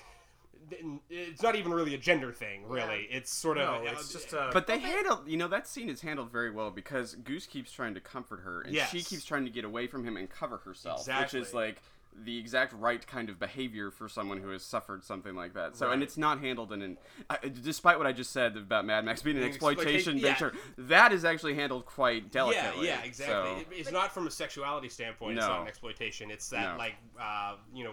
Uh, driving Yeah. r- road rage like Yeah. fight scene like that kind of exploitation yeah. Well, but that's interesting. Not really knowing that, just because I was thinking going into the movie, I wonder what makes someone want to go back to revisit their very old material. Like, Yeah, at this that's point, a good it's just point. so That's a good old. question. And so I was kind of thinking, like, because you know things get rebooted, but it's usually not by the person who originally did it. yeah Yeah. You know, so I was kind of thinking, like, what makes someone want to go back? And be like, no, I need to revisit that instead of like, no, I've said my piece. Like if you want to remake it, whatever, do say your piece, you know, but I've Yeah. said mine. Um, so that's kind of interesting knowing that. And while I was being kind of flippant about it being an apology, I do kind of wonder if maybe that was part of the impetus. Like, I want to go back and revisit those themes, but like give some better agency to the women and let them be a part of the fight too. Maybe that is what he wanted. Maybe it isn't. I don't know. Well, I, I, think it's I also think that's a fair assumption. Yeah, you know, no, and I- totally. I, think he wanted to do the best version of this story, and I feel like he, in his, you know, I, I have to believe that Miller is a perfectionist. Yeah, you know? oh, totally. I I mean, how long did it? profe- Uh, how long did it take to make this movie? Okay, I mean, yeah. like, so that's what I was gonna say. Is like first of all, uh, well, first of all, he's definitely a perfectionist. Um, I watched a video interview with him a couple days ago where someone asked him, uh, like, okay, it, like hundred years from now, only one George Miller movie can like survive history. Like, which is the movie that you? And he, he said, I haven't made that movie yet. So like, I think that speaks volumes about him Mm. Yeah. as a filmmaker. But uh, but yeah, I mean, he the story of the making of this movie is completely fucking bonkers because um, much like uh, Terry Gilliam trying to make uh, Don Quixote. Don Quixote, like literally, like they started shooting, they had to stop shooting. Uh, they like the with this cast, or were you talking earlier? no, no, no. They with this cast, like Okay. they started making this movie. Because like in the 2000s, like Mel was going to be in it. Right. No, like, he's, he's tried to bring the movie back a couple times Yeah. Mm-hmm. with, with with Mel, uh, and it didn't really happen. Like you know, in you know development, it didn't really Mm-hmm. happen. Um, but no, they like this movie got greenlit like two, three years ago, basically, and they started shooting, and then they had to shut production down because it was like it was like uh, Don Quixote, where it's like, oh, we're shooting in the fucking desert, and then it fucking the desert flooded for the first time in 15 years and Oh, nothing matched up and like looked right and they had all of these they were in uh, namibia i think uh, Hmm. and they, they were in like all these weird locations and they had like like environmental issues And it wasn't even like oh this actor got injured it was like oh we can't shoot for the next six months like that kind of shit and they and then they they finished and they brought in the initial cut and warner brothers liked it so much that they Oh, I know this. Here's part. more money. they literally they gave him more money, and because he's like, oh yeah, well you know I had some other chase scenes and some other action stuff that I wanted to include, but we didn't get. to. So they were like, you know what, fuck it, and they like gave him more money to go back and shoot more chase stuff, to shoot more action sequences to like fill that stuff out. So they literally went back and shot for like another couple of months. Yeah. Um, so this has been a very, very, very long process in getting this movie made. Mm-hmm. Um, and like we said, he's fucking seventy years old. Yeah. like- and his cinematographer too. Yeah, And I mean, and we were talking about this is like comparable to Scorsese making Wolf of Wall Street at Yeah. you know seventy some years ago. yeah, old. exactly. And you you're know? like, how is these? These are movies that look like they should be shot and directed by like 25 year olds. And- You know, and- young, hungry filmmakers. and he's disgracing the young. Fi- I mean, this this clearly is one of the best action movies of the last twenty years. Absolutely, I without mean, question. And it's a I love. It's like. It, it, in the same way that uh, Ultron is a kind of repudiation to uh, Man of Steel, this is a repudiation to shaky cam, Mm-hmm. Yep. to not knowing like how to shoot where you have geography that is clearly laid out. Absolutely. Like this is a big fuck you to all the action filmmakers basically of the last 20 years Yeah. who who have no right or business shooting action. but at the same time, you know, you brought up Fast and Furious, and I said this to you last night, Jeff, that I think, you know, you were saying, oh, like, how do you get this movie made, or why do you go choose to go back to this after so much time? Like, I don't think this movie gets made without the Fast and Furious movies, without these like epic car chase movies becoming like such a huge box office juggernaut. Like, I don't think a studio is willing to throw down like many millions of dollars on on revisiting this franchise. Certainly, this movie cost more than any of the other movies. Probably cost more than Road Warrior and Mad Max combined. Oh God! I mean, those movies were made on a shoestring. Yeah, I exactly. I mean, I think well, Road Warrior and Thunderdome. I think they Yeah, they, they- they- threw him some look, money there. Yeah, Thunderdome's got Tina Turner in it. Uh, Yeah. they clearly they spent some money. Thunderdome. Yes, lies beyond the Thunderdome. um, yeah, the Shatterdome? yeah, that too. Shatnerdome? Shatnerdome. Oh, please, let's get let's get William Shatner. Lies franchise. beyond. The Thunderdome. uh, yes, um, but uh, yeah, no, I mean, you, you in a way, it's kind of like one of those perfect moments where you know, yeah, the, you couldn't you couldn't have made this movie ten years ago. You Yeah. know, like literally, he tried and you couldn't do it. Um, it you, all of these other things had to fall into place. Uh, but I think think we're all the better for it. I mean, I'm really happy he didn't get to make this movie 10 years ago. Yeah. Because if mm. it had been made 10 years ago, they probably would have insisted on doing really bad CGI with it. There would have been a lot of Yeah. CG and cars. this movie, I mean, this movie in the era of the second Matrix movie. Mm-hmm. I mean that I mean that's a long chase in that Yeah. movie. It's Oh, half totally, an hour. yeah. As opposed to this one, which is two hours, but even so, like terrible digital chase sequences are shit. All the best chase sequences have to be practical. They have to have mm-hmm. real cars and real people. With And real we talked things. about this last night. Yeah, like, real Roman, explosions. Yeah, real explosions. explosions in in uh, Road Warrior. later. So there's like you know there's this little city where they where they're you know pulling the oil out of the ground, and they at the end of the movie they like they blow up the city, and they literally blow up the fucking city. and you can tell Yeah, that they they blew it up. you could tell that they literally blew that thing to fucking pieces. and, even like the smoke, like you can tell this is like like an oil explosion. Yeah. Like I feel like I mean I'm not an expert or anything, but I feel like there's a particular kind of like cloud of, of fire and smoke that comes Yeah. when you like deal with oil in Absolutely. particular, and I feel like that's exactly what we get with yeah, this. and with there's Road Warrior. there's I mean granted there I'm not gonna say there's there's no digital effects. I mean that that whole uh, you know sandstorm like the fire tornado Oh, like so good. it's so amazing. But like some of that is clearly like the car Oh, that gets lifted up into the air and the people flying around. Like that's digital, but it's fine. It looks great. It looks Um, great. That reminded but- me of the Visitor. Yeah, I'm just saying. absolutely. But yeah, but so much of this is like you. It's literally like a truck running over another car, and you can see the little fucking pieces of it Yeah. running in every direction. I think it's made better because of that. For I mean, a part of the fact it just looks better. Yeah. But I think the idea that we get one shot at this because we can't rebuild this thing Yeah. after we destroy it. no, you're right. This has to be good. It and has it has to be, right. covered. You Yeah, know, yeah, it has yeah. to be shot in a particular way so The that we risk, get it. I think it makes it better. I don't Absolutely. know. Um, no, the, the practical effects are absolutely one of those things that'll set this movie apart from. I mean, and Fast and Furious for the most part does a lot of practical car Yeah. effects, but I mean, especially this last one, there was Not like this. certainly No. some digital shit No. in there, but no, but it's nothing, nothing like. And I think part of what makes it so great um, is you know the actual car design. You know that these Oh, are not mhm. just like oh it's this fancy car that Mhm. fancy car. You know it is these cobbled together like beasts of cars, like all those all those porcupine cars uh, from the guys in the canyons. Like those are amazing. Want to talk about double ecto? Double, yeah. Okay, well, so, okay, so we were talking earlier. We said we should we should pick some some favorite cars uh, for the movie, like our, our Heart of the Ghostbusters for the cars, I guess. Card of the Car, car, car, car of the, of the Ghostbusters. Ghostbusters? Car of the, car of the Ghostbusters. Um, so uh, for me, I like yeah, I think I love Immortan Joe's like double Yeah. Cadillacs. His Cadillacs on top of Cadillacs. It's just ridiculous. I mean, it's Yeah. fucking great. But even just like some of the small touches, like on the war rig, I love that there's like an old VW Beetle like perched on the back of the war rig. That's like the little lookout Mm. Uh, Mhm. spot for the back. Mhm. Um, there's just like so many great little things, and you know, in the uh, uh, Road Warrior. Uh, well, hold, wait, hold on. Do you want to do? Do you want to pick? Do you want to do? For me, it's Immortan. It's Immortan Joe's double It's Cadillac. the double fifty. Yeah, okay. absolutely. Jeff, I don't know, man. Like, cause I love the war rig. I Yeah. mean, that is. The war rig's you, amazing. you can pick the war rig. I mean, it, totally it feels reasonable. it feels conventional though to pick the war rig. Like it's the it's the main character. It You is. know? It is the protagonist car of the movie. But yes. it because I have the relationship with the previous films, it's the it's the continuation of of, of Road Warrior. Yeah, you know, like so I I might have to go with that. But I mad respect for Morton Joe's rig. That's Yeah. pretty cool. It's it's yeah, it's, it's just fucking fantastic. Uh, Bartos? I was gonna pick the pursuit special just because. Yeah. because it gets destroyed and rebuilt. Yes. Mm. And That's true. And it, you know, and it And dies, then destroyed again. It, right, but I mean, it it dies.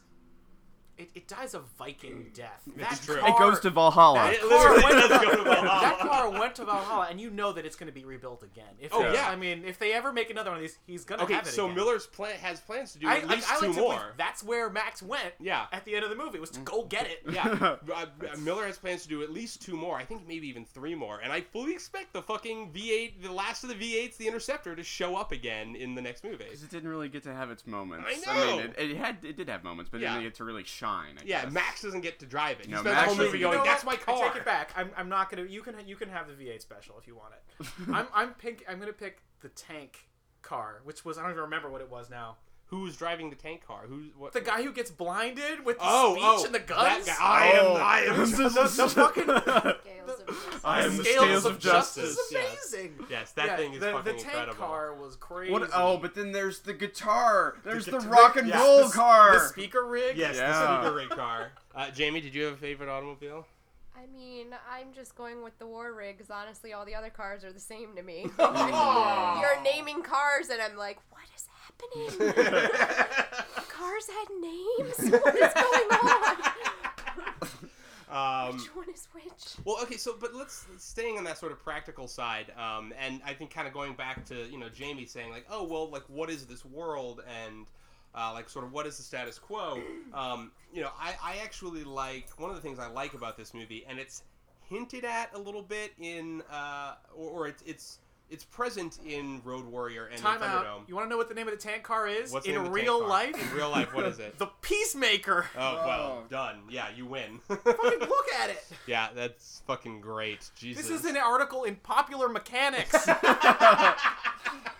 Wow. Um, no, so like in in you see it in Road Warrior uh, and in Thunderdome that you know like bows and arrows and crossbows are Yeah. like very popular weapons here um, Mhm. because in the post-apocalypse, you know, bullets are in short supply. Mhm. So like guns, you don't. There's not a lot of guns. There's not a lot of like rocket launchers or anything. and if there like are that. guns, they have to conserve their ammunition, Right, which I love exactly. when they do an ammo tally in this yes, movie. absolutely. Which, in a way, kind of harkens back to again to Road Warrior, where they've only got a few shotgun shells. Yep, and, and- he's and got to they might- use them, and they might be duds. and they might be. That's duds. another great like callback in this movie because where he has the the one bullet and it's a dud, and Yeah. he, so he has the duds in here as well. Um, and then he has to still use the empty gun to threaten him with, which he's Mhm. doing all through Road Warrior. Um, coincidentally, that's the when I was at South by Southwest and I, I saw a 35 millimeter screening of Road Warrior, and they showed some footage from Fury Road afterwards because Miller was there, um, and they basically showed like they showed a trailer, like a very long extended trailer, but then they also showed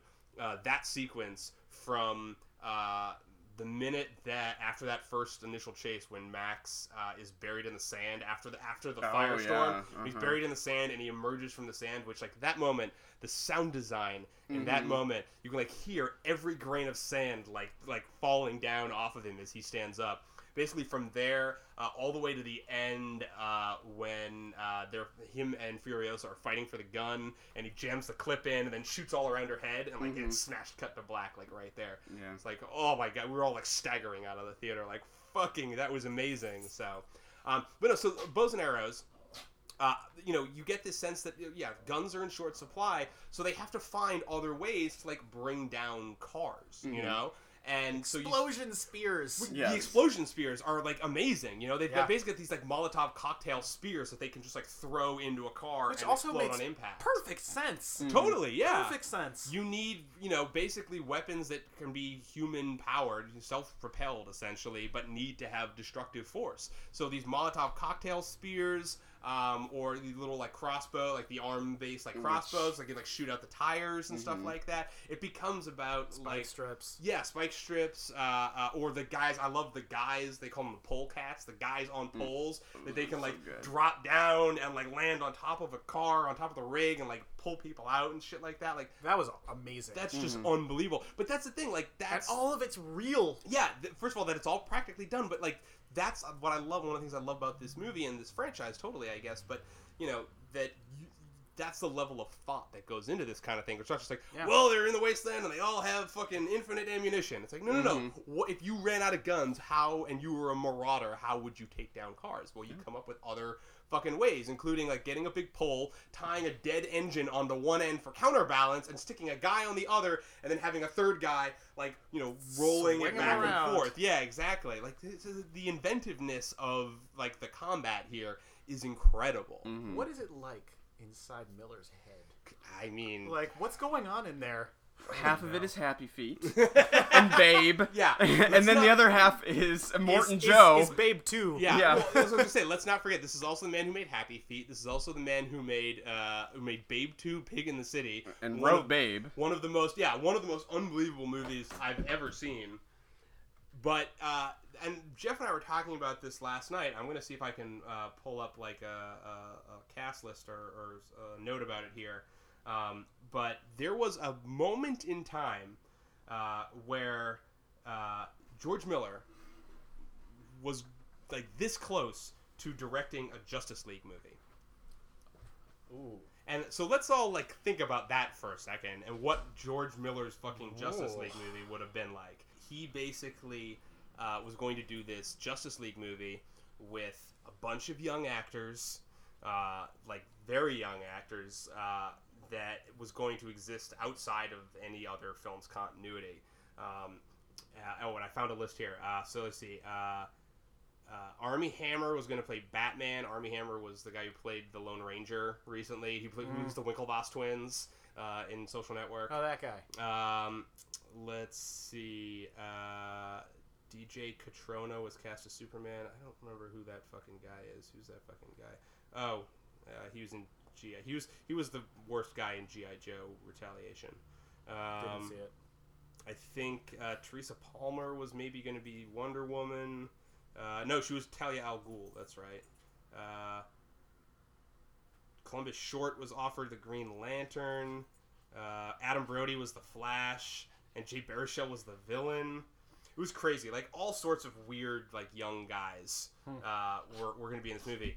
But like Batman was going to have like an exoskeleton.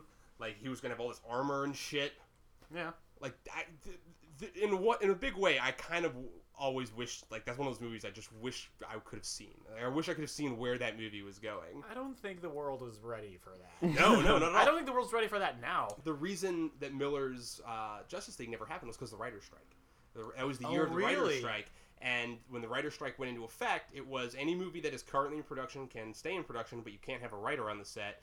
And anything that was in pre-production had to go on hold until the strike was settled.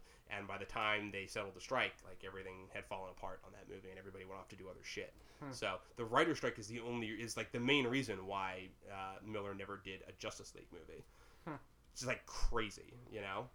Well, um, well let's, I got nothing for you. let's let's get back to, to fury road um, Can I talk about one thing that like uh, ta speaking of the world, Yeah, you know, totally. and I, I love the world too. And what I always loved about what I love about the original series is, I mean, it's called Mad Max, and like madness and, in insanity is kind of a, a theme, yeah. and that goes all the way back to Toe Cutter and their marauding gangs of bicyclists or not, not Bicyclists, bicyclists. That's a different Mad Max. i'll movie watch that version um, of yeah motorbikes and stuff. So, um, but what was a little weird to me in this is that like they've basically you know recreated a, you know an albeit a fucked up version of civilization. Like they've got like crops going and they've Yeah. got like they've learned how to like get water out of the ground and and like in, they have in, this uh, Thunderdome, Bartertown is literally like mining methane from pig shit. I mean, I guess, that's yeah, a fairly complicated process. That's true. That's true. I was gonna, but my point was that it seemed there was there seemed to be a slight disconnect in this movie between how crazy everyone is and the ability to also then reconstruct civilization because that's what I always liked about the the, the first three and, and Yeah. maybe Thunderdome is the slight exception that that they're all crazy and but all they're really doing is driving around killing people and Yeah. taking you know oil refineries and stuff and so it was a little strange that you know that they can have this like mental instability and then still like also Well- like do these very complicated like scientific things as well I, so don't, I don't think Joe was cr- was crazy at all. no i think you're right i don't think he is But I but think he was kind of a villain. Yeah, Mhm. I mean, Um, he's he's, he's very- enraged, and there's because there you do get a sense of uh, between Joe and the the man eater from uh, Gastown and the the bullet farmer, who's the guy your guy in the tank, the Scales of Justice guy. Awesome. That like that they're basically pissed that he's. That he- he's making them chase Mhm. around his escape. It's a family, a family drama. A family basically. drama, Yeah, yeah. that he, they're making I him like they're- waste all they're- these resources they're to get these women warlords. back. I mean, Yeah. they're it's Yeah. it's feudal. Absolutely, that's, no i think that's, exactly right. that's a good point I yeah mean, he- I mean, Joe's not crazy. He's just very industrious. no versus maybe some of the the villains in the previous like toe cutter is crazy Toe Cutter, is fucking crazy. Yeah. I would love to see. Like that's the next one. Is we're gonna get a prequel of this, where it's young Immortan Joe finds the plateaus and is like, I'm gonna build a civilization here. yeah. I like that that's your voice for young Immortan Joe. Yeah. Gosh gee willikers, where's the banjo? We're gonna find us some water. Yep. I'm gonna make steel vagina traps on my child brides. Those were kind of amazing. Those were kind of amazing. Yeah. There are all sorts of things in this movie that reminds me of other random things in other random movies. Like- you know what those reminded me of? Yeah, Robin Hood, For- Men in Tights. Men in Tights, exactly. You can't not think of Men in Tights when you think of that, but it's also horrifying and violent, so it's great.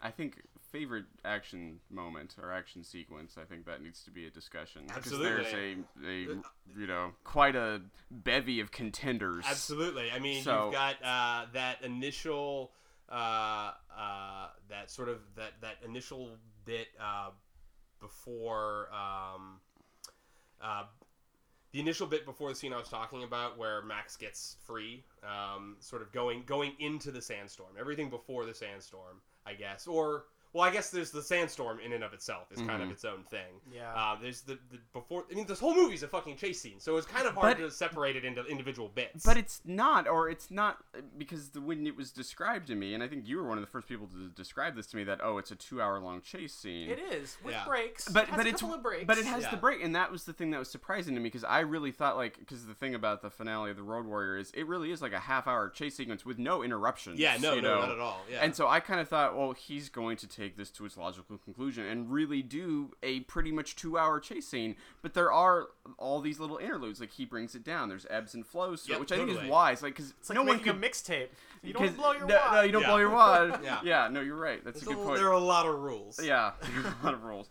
But yeah, I think those the fact that he is able to insert those moments of like silence and Yeah. and and you know not not chaos and mayhem Yeah. makes those action sequences pay off more and more entertaining. But but it's not. I guess I in my mind I really had pictured like a two hour Yeah. long chase, and it's really not that. No, it is. I mean, you get some some interesting, some different like settings. You know, so Mhm. there's yeah, There's, that- I mean, you get the, the, the sandstorm, but then you also Mhm. get the canyon, which is Mhm. cool because you've got people coming. Aside from the guys chasing you from behind, you've got these new raiders that are like coming Mhm. down Mhm. from above, uh, and then you've got there's an, get a little bit of the stuff in the mud at yeah, night. the, the with- green place. I Yeah, mean, yeah, in the the green- in the ruined, green the place. ruined green place. Yeah. Yeah, Those people on the stilts. Yes. yeah. well, I was gonna say, and that's another one of those things where you know Jamie's saying like, oh, they don't really explain a lot of the situation or the backstory. They just kind of throw you in, and like that. But that, see, I love that shit, Yeah. and I love the way. How that do you this- stay out of the water? You go on stilts. Right, exactly. Mm-hmm. I love the way this movie just sort of makes, sort of puts an image out there or suggests something very simply. You know, you can you mentioned uh, Pacific Rim earlier, Bart, and you can kind of uh, harken it to that same idea where Pacific Rim is like, yeah, they're not going to go into great detail to explain like the biology of the kaiju or like exactly the mechanics of the robots. It's like, no, that robot looks cool. You know, like it's the difference between uh, between Pacific Rim and Transformers. Right? Right. Transformers, you can see every fucking gear and like they look like how would well if it used to be a car, how does it turn from a car to a robot? Like it still has to make sense proportionately. And with Pacific Rim, it's like no, I drew silhouettes of cool robots and then we made those robots. Yeah. Like the the kaiju are they each have their own style and that makes them look awesome as opposed to something like Cloverfield or Super 8 where it's like, well, we looked at you know blowfish in, the you know deep sea or we looked at these lizards and we extrapolated out and blah blah blah. It's like no, no, it just looks fucking awesome.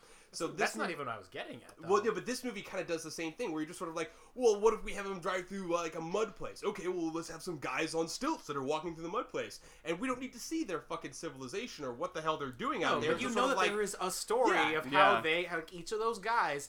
Well, I was like, well, I needed to. There was a story that got them Yeah. onto those stilts. Where in like something like Pacific Rim, there's a story of yeah. the monks who worship the bones. yeah, yeah, yeah, they like, build temples inside Yeah, the I bones, mean, and we don't like, need to see what's no, going on in there. Just you sort of show me the image, and I know there's a story there, and you don't have to tell me, but I know it's there. The other one that I really love is uh, early on uh, when all the war boys are when they f- find out she's a traitor, and all the war boys are like gearing up to go, Mm-hmm. and they've got like the giant pyramid of steering wheels.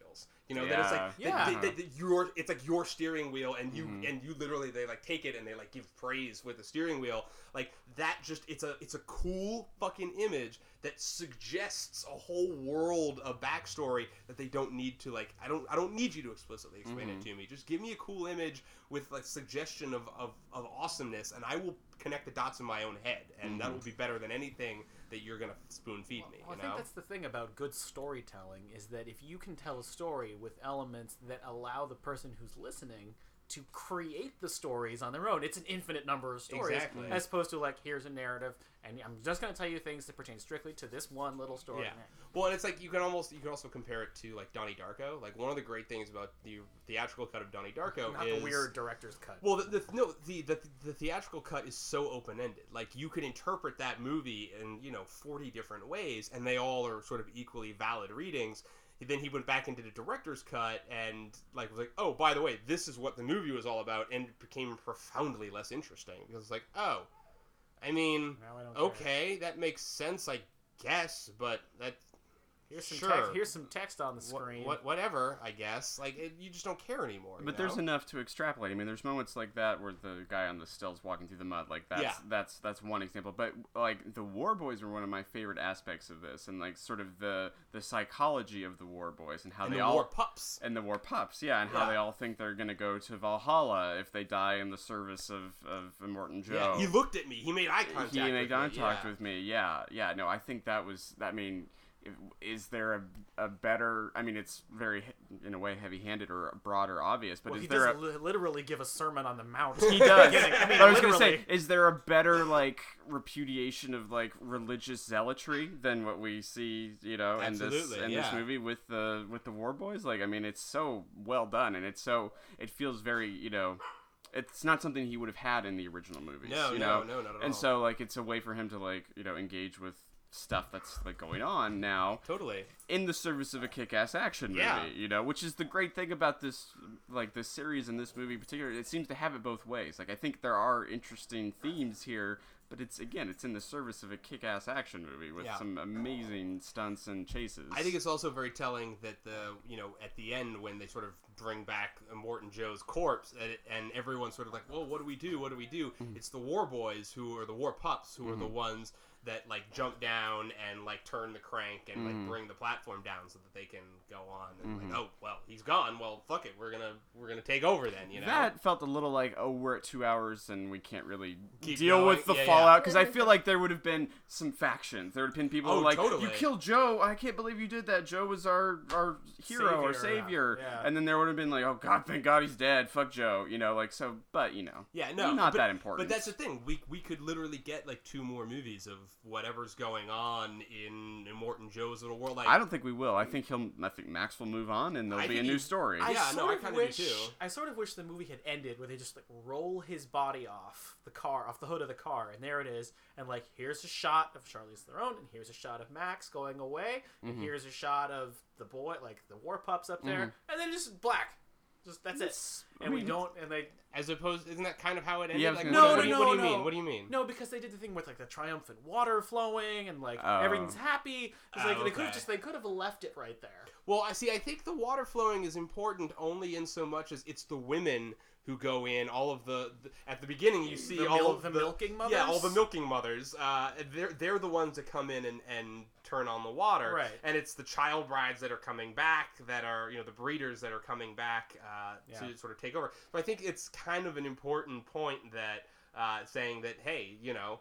th- That the women are basically overthrown. That they're basically going to be the ones that are that are that are taken over that are going to take the power because they're the ones who are actually up there. You know, um, they were they're like uh, what's her face says earlier, like they're in that privileged position. Like they're the ones who are already up in the place of power, so they're sort of the best positioned to step in when there's a power vacuum. Which, but I agree. I mean, I think yeah, you're definitely going to have infighting and factions and at the end of the day you still have thousands of people that are you know living in dirt and squalor underneath and unless you're just going to let that water flow forever like you know permanently can't. then yeah, Yeah. exactly so it, there is still a question of like okay well he was an asshole but you do still need to There was allocate there resources was order. yeah there was order. like Yeah. you do still need to figure out a way to let everybody survive you can't just turn the taps on and never turn them off you know Mm-hmm. so uh, yeah where where does that go i don't know but i'm fascinated to find out or to, to think about We're it never gonna. Find I don't think we're ever gonna. no, find I out. don't. I don't either. But like, it's one of those things that like I, you walk in a movie going, "Now, but what's going to happen to that city?" You know, Mhm. like you, you talk about it with people. And Mhm. that, what more can you ask of a great action movie than to also spur conversation walking out of No, the theater? or absolutely. any kind of movie. Yeah. Yeah, any kind of movie. Yeah, exactly. All right, to get back to the action Yes, sequences, best action though. sequences, so yeah. my my vote is the fire tornado. Fire tornado. is because I mean it's it's so it's it's kind of horrifying. Like, and that's another interesting thing about these movies, and I think this one in particular. It's kind of all the the unspoken other genre is horror. You Yeah. know, like because it also has like moments that are kind of funny because Yeah. they're so over the top and ridiculous, and you know, in that sort of way that a horror movie works. But I love the fire tornado, and that, like from a filmmaking perspective, like the way that like I guess it's the lightning flashes where you'll get a few frames where everything becomes black and white. Mhm. Did you notice that? Yeah, yeah, like, yeah. That was so great. I love that, and like the contrast with all the red of the swirling sand and everything. Like I just and that that pullback, that shot where we turn to each other at the that moment where you see the full scale of the storm. Yeah. With the tiny dwarfed figures of the cars Yep. going into it. It's just it looks like they've now filmed an action sequence in the giant red spot of Jupiter. Yeah, like yeah, that's what this basically, looks yeah. like. It is So- unreal. yeah. Uh, I mean, look, it's hard to argue against the fire tornadoes. I mean, that that is just like pinnacle fucking action filmmaking right there. Though the I would say the canyon would be my runner up then. Yeah, because I think the canyon is interestingly staged. You know, like I said, you've got different Mhm. people coming from different angles, and you've got you know different heights going on, and that Mm-hmm. you know that that straightaway where you you can't navigate, you can't drive away, you can't turn Mhm. left. Like you go, you only got to barrel forward. So Mhm. um, it presents a, an Huh. interesting setup at least. Um, I'm gonna pick a different one. Ooh, go I'm for it. I'm gonna it. pick the only one where they're not moving. okay. One where he's still chained to Beast. And he's and he's because Oh, and, Beast, and yeah, Beast, okay. Beast is unconscious. Uh, Yeah. N- Nux. Nux, yes. I, I wish they'd called You him keep Beast. calling him They should have yeah. called him Beast. What a missed opportunity. Um, when they're still chained together, he's unconscious and Yeah. he's fighting with the women. yeah. Um, and he's trying to, you know, Yeah, clip the chain. He's trying to get Yeah, the yeah, yeah, uh-huh. that, that like, hand-to-hand really combat. well choreographed, yeah, and I it's really love so much tighter and so different from all the other chase stuff I agree. um, that it's. I mean, in in the scope of the entire movie, it's it stands out for that reason. I don't know if it's the most. I mean, I think just the big chase things. Yeah. get around how awesome they are. But no, it, No, but, but, you're right. I love and I love that he's chained to Nux. I think that's like that's like to me that belongs in like a Jackie Chan movie or something like Exactly. because it's very inventive and and the way that the, that is an obstacle that has to be used and also overcome. Right, Yeah, because it part also- of the time he's unconscious, but then he wakes up at a certain Yeah. point, and so then Mhm. they're working together, but also apart. Yeah, And the, and the thing about it for me is that it's a really weird opportunity to do some character development. Yes. And I feel like we get a Hmm. lot in a very small amount of time, if for nothing, if nothing else, about about Nux. Mhm. Yep. Uh, like what kind of a guy he is, what his motivations are, what he's trying to do, what he might do later. Mhm. Give, like he has a great arc absolutely. Yeah. um, in a way that some of the other the other characters don't. I mean, Mhm. like no one has any lines. Yeah. no lines. Yeah, there's very minimal dialogue in this entire movie. So, um, but yeah, no, I, I agree. I think that's a I think that's a fantastic sequence there, and I think it's one of the things that really kind of sets this movie apart from the previous ones. And we talked about this the, uh, the other night, uh, talking about like Mad Max, where there, it's you know the original Mad Max is a lot of cool chase scenes,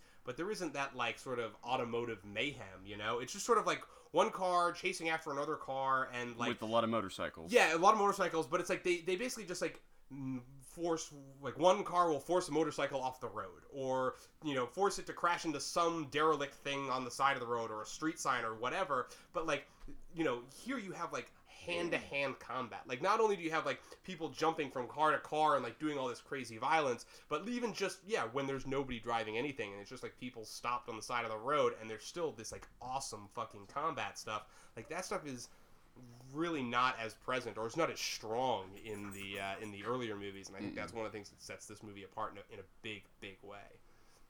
Uh, Jamie, did you have a favorite action sequence here?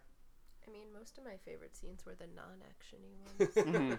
Um, But isn't it great that it has those moments? Yeah. Like, I- I- did you see that coming? That it would no, have those kinds of moments? Because I remember like it occurred to me maybe three quarters of the way through the opening sequence, like, oh my god, this might be the entire movie. I know. Like, I know. is this is this is this Strap all, like, in. It's so it's so high octane. Is this going to be the whole movie? And for background, I am sick and full of Dayquil, and so I was just like, I was just like, "Ah." and so when they actually stopped and it becomes very slow, like that that when the he throws the flare down, and then it cuts to black. And then there's that very slow, like head lift up from the sand. It was like the biggest exhale I've ever had in my entire life. Yeah. I was just like, oh, good. But I, I liked the drive back to the Citadel. I thought Okay, that was yeah, the yeah. best one That's because good. especially in terms of character development through action. yeah. I mean, Nux taking over the drive and then being willing to die for them this time. The one who we thought really did want to go home, asking to be rescued purely so that she could bring Furiosa up Yep. from the Mhm. That's underside a great of the car. great payoff. Yeah. Yeah. Um, yeah, and like um, Zoe Kravitz's character fighting back when she's in the car with Joe and trying to like beat the crap out of him and Yep. then gets his face ripped off. That was all just wonderful. And all the old, all the old women, and I they all did their own stunts. All those oh, seventy-year-old women That's did their own stuff. Like I crazy. I mean, love it. or they did as much as they Yeah, yeah, as much as within they could, yeah. Within insurance reason, and yeah. stuff. But yeah, like they were like, yeah, we and they would have done more. Like I read an interview with some. They're Yeah. like, yeah, we would have done more, but they're like, oh no, we can't. You know. Yeah, Yeah. yeah. There- There's certain things, you know, but they they did a lot of that, I think. But so the blonde one who had like bonded with the older woman going back to get the seeds and then Mhm. Yes. pressing her hand up against Mhm. the window and Yep. everything. That was a fantastic scene. There's one other like little touch of an action sequence that I think is just like again just marvelous, um, and it's uh, when uh, I think I don't remember now. I don't remember exactly when it is. I think it's on the ride back, but. Uh, when they're like, oh, the, the, the car's gonna try and get in front of us Mhm. and, Yeah, and block us off. Yeah, uh-huh. So so they're doing the thing where they're both they be, each have uh, somebody on the hood of the car and they're like Mhm. siphoning out the Oh gas, yeah, Yeah. with their mouths. spitting yeah. it into the Uh-huh. fucking engine to like supercharge the car. Like Uh-huh. and- oh my, like and the back and forth between them, it's just fucking like Well, you it's amazing. If I remember correctly, the other car, the bad car, they weren't doing it that way because they had squeezy They had a bottles. squeeze bottle, But yeah. they started doing it that way once they saw Nux doing it. Yeah. Almost like they decided that was the more badass way to do Yeah. it, even though they did not actually have Beating to do it chest. that way. Exactly. Nux had to do it that Yeah. way. Mhm. But, oh man, that whole that whole sequence is fucking great. Again, it's like how do you think of that shit? You know, like how Mhm. do you come up with that that's- fucking plan? That's the thing with so many modern action sequences is it's just things crashing into other things. Yeah, and exactly. I, I haven't coined that phrase by any by any means. No. That's Matt Zoller Seitz, I think. But um, but yeah, there's no there's no wit to them. There's no inventiveness to them. They're just a lot of destruction and mayhem, and they're fucking poorly edited as shit. Yeah. They're shot poorly, like, and this this has yeah that that like these things like the the javelins with the explosions Yeah. and the you And know the guys on poles. the and shit, guys yeah. on poles The like po- guys on poles thing Is is, amazing. is amazing. And but the Ro- and again the rock you know the rock car where the Yeah, guy yeah, on yeah. the guitar and the guys beating the drums I know, I who are like say- they're like And it reminds you of like those old war times where it's like, yeah, Mm. they bring a fucking drum regiment and horn players Yeah. just to like fucking power them through the battle. You know, it's like, yeah, no, of course I have my car made of amplifiers and my blind guitarist like suspended on fucking bungee cords. that literally shoots In a- fire. With the gu- yeah, the guitar that is a flamethrower. in a red onesie. I know. for no reason. so great. Like, why is he in a red onesie? But oh it- god. But yeah, I mean these like mind bending like choices that are just so wonderful and, and give you such like uh, such pleasure to see because it's so completely not what we get Yeah. most times. No, no, you not at all. It is a singular vision. You Yeah. know? and that's the thing. In a way, the one of the, that's one of the most startling things about this movie is that it is both like uh, an insane, crazy, like high octane, like action, like extravaganza, but it also feels like so personal. And Mhm. it's like it's on like it's like a, a an auteur thing, you know. It it's like there's nobody else makes this movie than George Miller. Like as soon as Mhm. you watch the movie, you're like, oh yeah, no, that's George Miller. You know, Mhm. like the, e- everything drips that filmmaker. You There's know, no committee. no, exactly. That is it is a strong singular voice All, behind this which movie. is all the more shocking that Warner Brothers saw this and didn't be like, "What the fuck?" Like, Yeah. you know, they clearly knew they were They in the George Miller business, and Literally, they they and they doubled doubled down. down. Like Yeah. that's that's incredible. Like all due respect to them, that's that's wonderful. Um, well, there's one other thing I want to talk about uh, before we transition here, and that's uh, the score, which is Mm. just Oh, yeah. like holy shit! Like I, I, I can't believe I haven't already downloaded it on my phone on the way home because like, and I read a, a Well, you were story- driving, I know. so- I was gonna say, and I read a story the other day that was like, I downloaded, I got, you know, somebody sent me a copy of the score, uh, and I was driving around, and I all of a sudden I looked down and I was driving 95 miles an hour, Yeah, and I didn't even realize I it. had that happen before. I downloaded the score to oh God, what was that stupid action show? Uh, it's a Bear McCreary score. Uh, Human Target. Human Target. I love that It's like- show. The first season of that show is amazing. I don't know what, like I never even really watched the show, but I ended up with the soundtrack. Yeah, great And it- soundtrack. It's a yeah. fantastic soundtrack, but like the trouble is you you're driving along listening to it and you're like, oh shit, because you're in an action movie. Yeah, and you're your head, suddenly doing 95 miles an hour. When you put the key in the ignition of your car, leaving the theater, did you have a moment where you're like, yeah? Because I lit when I put it in drive, I'm like, oh, like, like I got like a like, Yeah. oh. when we first started leaving, you were taking the ramps in the parking garage a little like, you know. he was Tokyo uh, drifting. Yeah, and I and I almost said to you like, "All right, you know, like, I know we just Calm saw down, the thing. I know we just saw the thing, but I'd like to get home." And to be fair, Daly tried to exit the parking garage by driving up. Daly was just gonna launch off the roof. Uh, that was kind of my plan. Yeah. Um, They would Yeah, have done it in Now Mad do you know why I like to drive stick? Junkie. now you get it? Yeah. Yeah. Uh, Junkie XL does the score, and yeah, man, it's just fucking great. Um, he, and he's also doing uh, half the score for Batman v Superman. I think he's doing the Batman half uh, of the Batman v Superman score. So I'm gonna reserve judgment. I'm gonna hold. Yeah. hold. But I mean, I, I liked that it wasn't. Yes, exactly. Yeah. There's no, no, no, no power of dubstep in Yes, this one. Exactly. Yeah, no, and it was a. And not only that, but there's like they even use the fucking crazy guitar player like, Yeah. in the score. Like you would see him and like he'd be playing obviously part of the score, but even like in the action sequences, like he would someone would get hit with the guitar and you would hear like a guitar chord like Mhm. play through. Oh my Yeah, god. no, that was awesome. But then it also had like quieter moments too, like and it like it had the rousing sort of chase score. Yeah, you know? yeah, yeah. But then it had the like other moments. It wasn't just all in like sort of one key, so to speak. Exactly, You know. There was, I mean, there was there was more silence in Yeah. this movie than Yeah. I've seen in quite a while. Totally, Mhm. absolutely. Can we? I know you want to Nope, move go on, but can we talk about how fucking incredible Charlize Theron is? Oh my god. Oh, Mr. F. She's. That's the same person. I. That's the same actress. Um, yeah, no, she is. She is just phenomenal. Um, I She- think she Hardy is fine. yeah. Charlize Theron deserves an Oscar for this movie. I'll just go ahead and say it. Wow. She'll never Throw- get it. Throwing it down. But I mean, did you not think that she would? And she's not given a lot of lines either. She No. probably speaks more than most characters. She does a lot with a very little but dialogue wise. but yeah. just like the way that she can like hold herself Yeah. and like the like she has such command of her body and her like face. Like I mean, she suggests so much. And again, Yeah. this gets at like what this movie is great at is suggesting things Mm-hmm. without spelling them out. She is like the actorial embodiment of that. she does a she has a great uh, I mean yeah she, she, you get so many great reveals by her throughout the course of the movie um, where you sort of learn more and more about who she is and why Mhm. she cares about these girls Mhm. and you know what happened to her um, like yeah once she shows up uh, and meets up with the other with the other older women like that whole sequence Mhm. is just that's just astounding work like see her Mhm. being like so hopeful and then just so completely crushed like within Mhm. the span of like a minute and a half is uh, Mhm. great but like I also really love her at the very beginning, like Mhm. that weird like that that awesome kind of uh, uh, double agent like you know two faced game that she's playing with all the war boys on the Mhm. rig, where she Mhm. just makes that left turn Mhm. and just she just like she says very little to them Mhm. and they just go along with it, but you can tell like you know But you can tell she's on. thinking about it. Like Oh, before yeah. the war rig leaves, there's lots of cuts between her and then like what she's looking at. Yep, yep. We'll you know, to so you- city and off to the side. and yeah. so you can kind of tell like this is in her mind. Like she's ready. She knows it's about to happen, but like you know, it, it's she's got yeah, like she's girding herself up. she's girding. Bit, yeah, uh huh.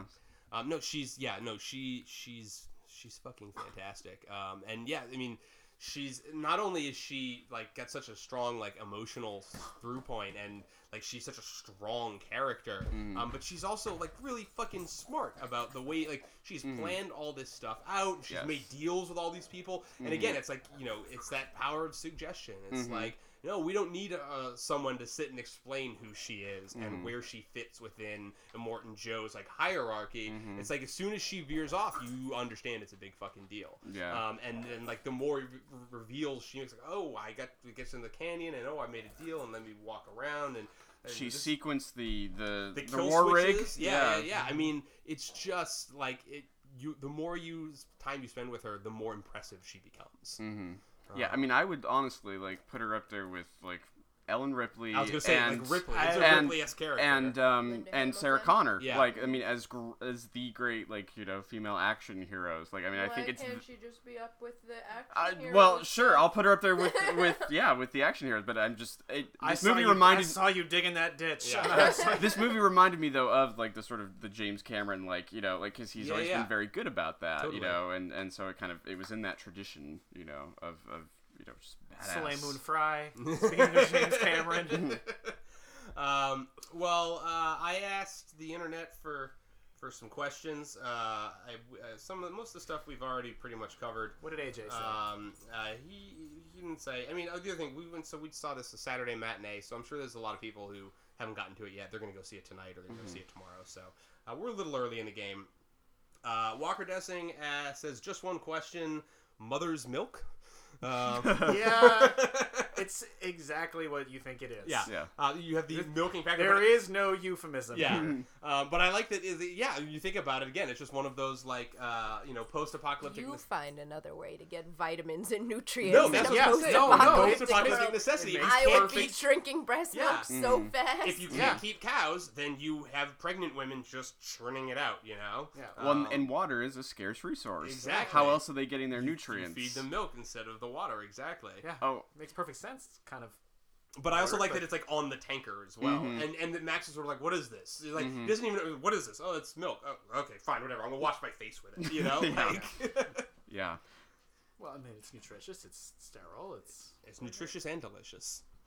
Um, okay. Crunch and munch. You're welcome. Uh, so let's see. Uh, Eric Christensen, Jamie's brother, my brother-in-law, uh, says, "Well, I'm going to assume this is a typo. He says the veil of practical effects. I'm going to assume he means the value of practical Yeah. effects, uh, and he said compared to Ultron and Star Wars. Um, I mean, uh, yeah, look, we talked about this a little bit already, um, but yeah, the practical effects make Are the world And- of difference. And you know what? This movie will hold up in 20 years. Yeah. The same way that the Road Warrior holds up. I Absolutely. mean, the Road Warrior compared to this is obviously on a smaller scale, but the Road Warrior still looks great, and we Yeah. still had all kinds of fist pumping moments yeah, last totally. night. So and, you know, it's funny because we were talking about, uh, you know, the idea of Mad Max sort of being kind of the, the rough draft of Road Warrior, Mm-hmm. of being like, well, I want to make this sort of like post-apocalyptic like road marauder movie, but you know, the first Mad Max is very small scale and it's very small, low budget, and so it's more like the suggestions of an apocalypse, where like order is breaking down and not. Yeah, I don't think the apocalypse has happened, which Yeah. is kind of cool. The trilogy suggests like the apocalypse happening. It's like pre-apocalypse, it's happened in, in Road Warrior, and then like Yeah, it happens in between movies. yeah, basically, basically, yeah. and then and then by the time we get to Thunderdome, it's happened, and, Yeah. and we're kind of more in a similar world that we are in with Fury Road. Exactly. So, but it, again, like in a way, it sort of feels like, uh, you know, in a way, Fury Road kind of feels almost more like a more complete version of of Road Warrior. Yes, I was- Like, like if he could have had the money and the scale Mm-hmm. to do, you know, this le- have this many cars in Road Warrior, I mm. absolutely believe he would have. Yeah, you know? no, I think that that's exactly right. I think again, this that's what I meant by asking is is George Miller a perfectionist? Yeah. because I think like just- this is this is the movie that he maybe wanted to make. You Yeah. know, or I mean, maybe not consciously, but it's like you know he had the resources now, and he's really going to do it right. Yeah, I mean, I, and he is certainly someone who you know he uses every dollar. You can Yeah. see every dollar on the screen. Uh, You don't walk away going, "That movie cost 130 million dollars. Where'd the other hundred million dollars go?" You know. Yeah. Um, Dave Jetty asks, uh, "Has there ever been a more perfect, pure action film ever devised?" By the way, the answer is hell no. Um, I think he answered his own question, uh, but uh, we I think we kind of talked about this as well. I mean, the idea of like just the complete like the two hour the two hour chase scene you know that i mean which is really you know like i said it, are certainly breaks and there's a there's a rhythm to it there's an mm-hmm. up and down but it's, It's it's multiple chases. It's to me this is a symphony of action. yeah no This has like a symphony has four movements. Right. I feel like in a way this has different movements. You know, like Totally. it really I I dispute the characterization as of it as a two hour action scene because it really isn't. But what makes it, what- what sets it apart is, you know, a you know, you could argue, I guess, that it was the not so much at the very end, but you know, this isn't a movie where it's like, well, we have to define like every aspect of this world, and we're going like we're going off to, uh, you know, to find the MacGuffin that will, mm, you know, bring order and peace and take down the villain. It's like, no, no, it's just, Waterworld. yeah, it's just people trying to get away from an asshole, basically. Like that's the whole thrust of it. Is like this guy's a dick, and we're trying to be anywhere else. And you know, the the, the change is when they decide, no, we're going to go back because that's where all that's where all the I resources are. I was not ready for that. What when they decide to turn back? Yeah, Yeah. I like I I thought that because I wasn't keeping track at the time. I was like, oh, I think this is probably the end, and Max is gonna go off, like because he was separate from them, and Yeah. it's like now he's gonna go off and have another adventure. But I thought that they were just sort of done, um, and I was not. Little did you know. It just it, just- it just caught me off Yeah, guard. no. I, I wasn't re- I wasn't ready for another action sequence. Yeah, but it but it is like it's a very like when you think about it, it's a very kind of small focused story. It's just Mhm. a couple of people trying to get away from a dictator, trying to get away from a warlord, and not like trying to change the world or Yes. or you know rebuild their civilization or you know the the chosen one who's going to do blah blah blah. blah. It's just like no, it's No. just no, I think that's that's a really great point. simple. and and that's what I was gonna say. I think that's the remnant of sort of like independent grindhouse like filmmaking is Yeah. that you know you have to you have to cut cut out all the fat. Yeah. And this is like these movies are kind of the ultimate example of cutting out the fat. Absolutely. And I think a, a, another good thing that just to build on what you were saying, um, that so many movies now are like about the fate of the world or the fate of the universe or something. Yeah, yeah, yeah. And and I won't take credit for this. This was an article I read in the Dissolve this week about Mad Max and how the stakes are very small. It's like a man and his family, and that's Yeah. it. And and again, it's not about the whole apocalypse. Apocalypse hasn't happened yet. Yeah.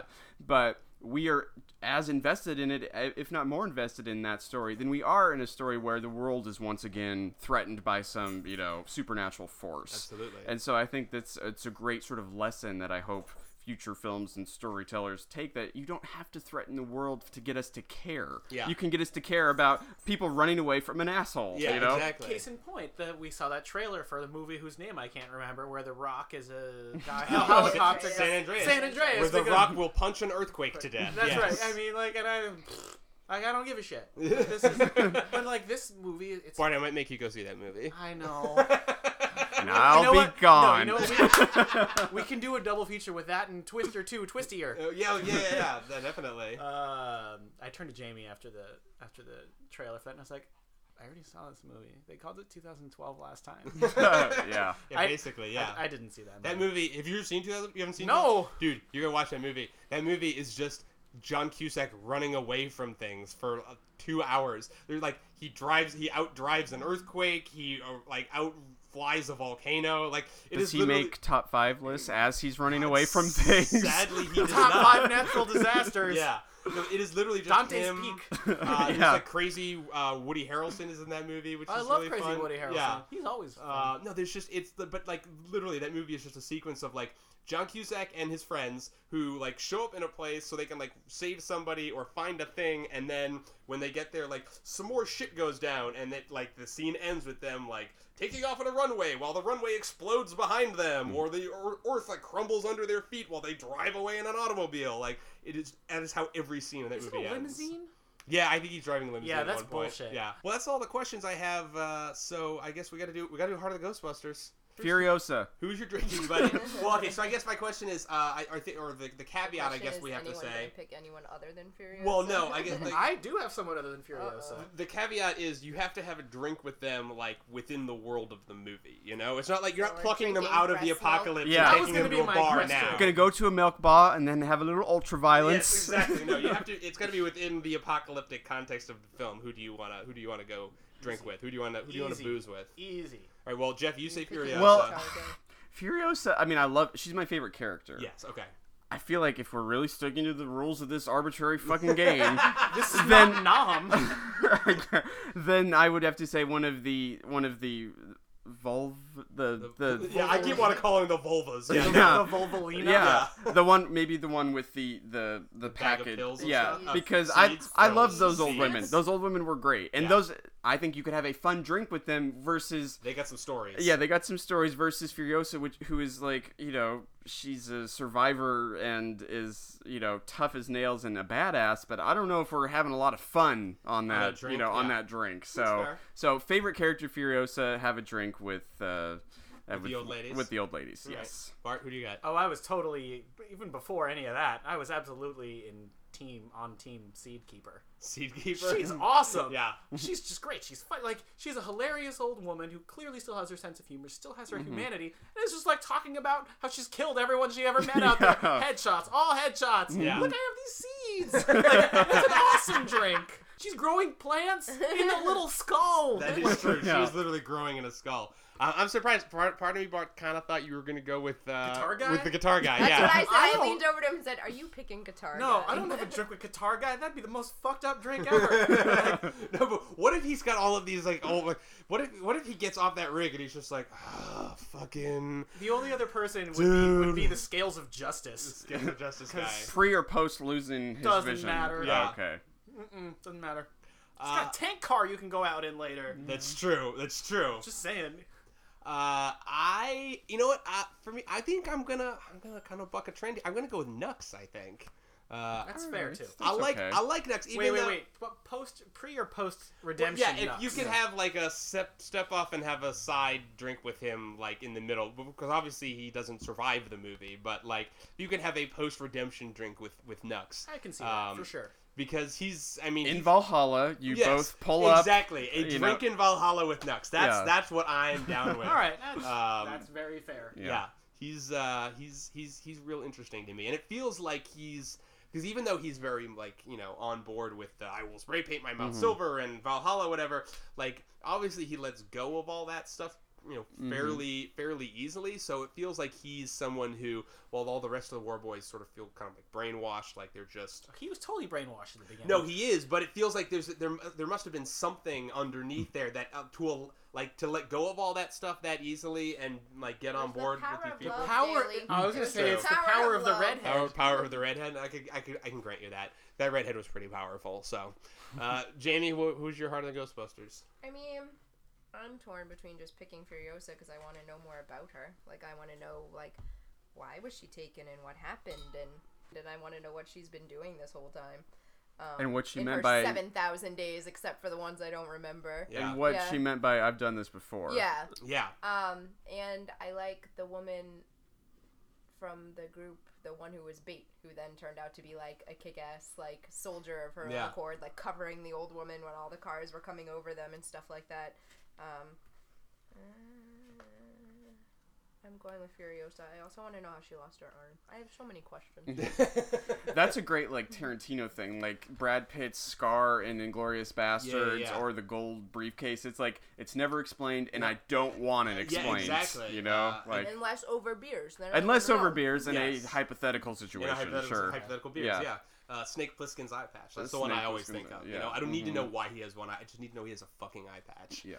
Um, I thought it was gonna be revealed that she was abducted to be a breeder. yeah. And Well, then it's for not some unreasonable. Reason, no, I know. And then and then for some reason it didn't work, and maybe she escaped and or came back, and that's Maybe why she, couldn't have kids. Yeah, So I, she I switched thought. jobs. Yeah, Yeah. that was kind of where I was going. That that seems like a practical thing. Well, I was gonna say, and they certainly you get the impression that there aren't a lot of other female imperators there. You No. know, like everybody else out on the road with him is male, so Yeah. it certainly feels like you know she must have really had Earned to. his respect. yeah, Yeah. she had to Somehow, prove herself. Yeah, maybe, and that's how she lost She her arm. the Yeah. game. Yeah. But the thing is, the we game don't for know. long enough. And we're Mm. talking about it. and Yeah. We're, we're speculating. Exactly. That's, there it is. there, Yeah. there it is. That's all you can ask for. Yep.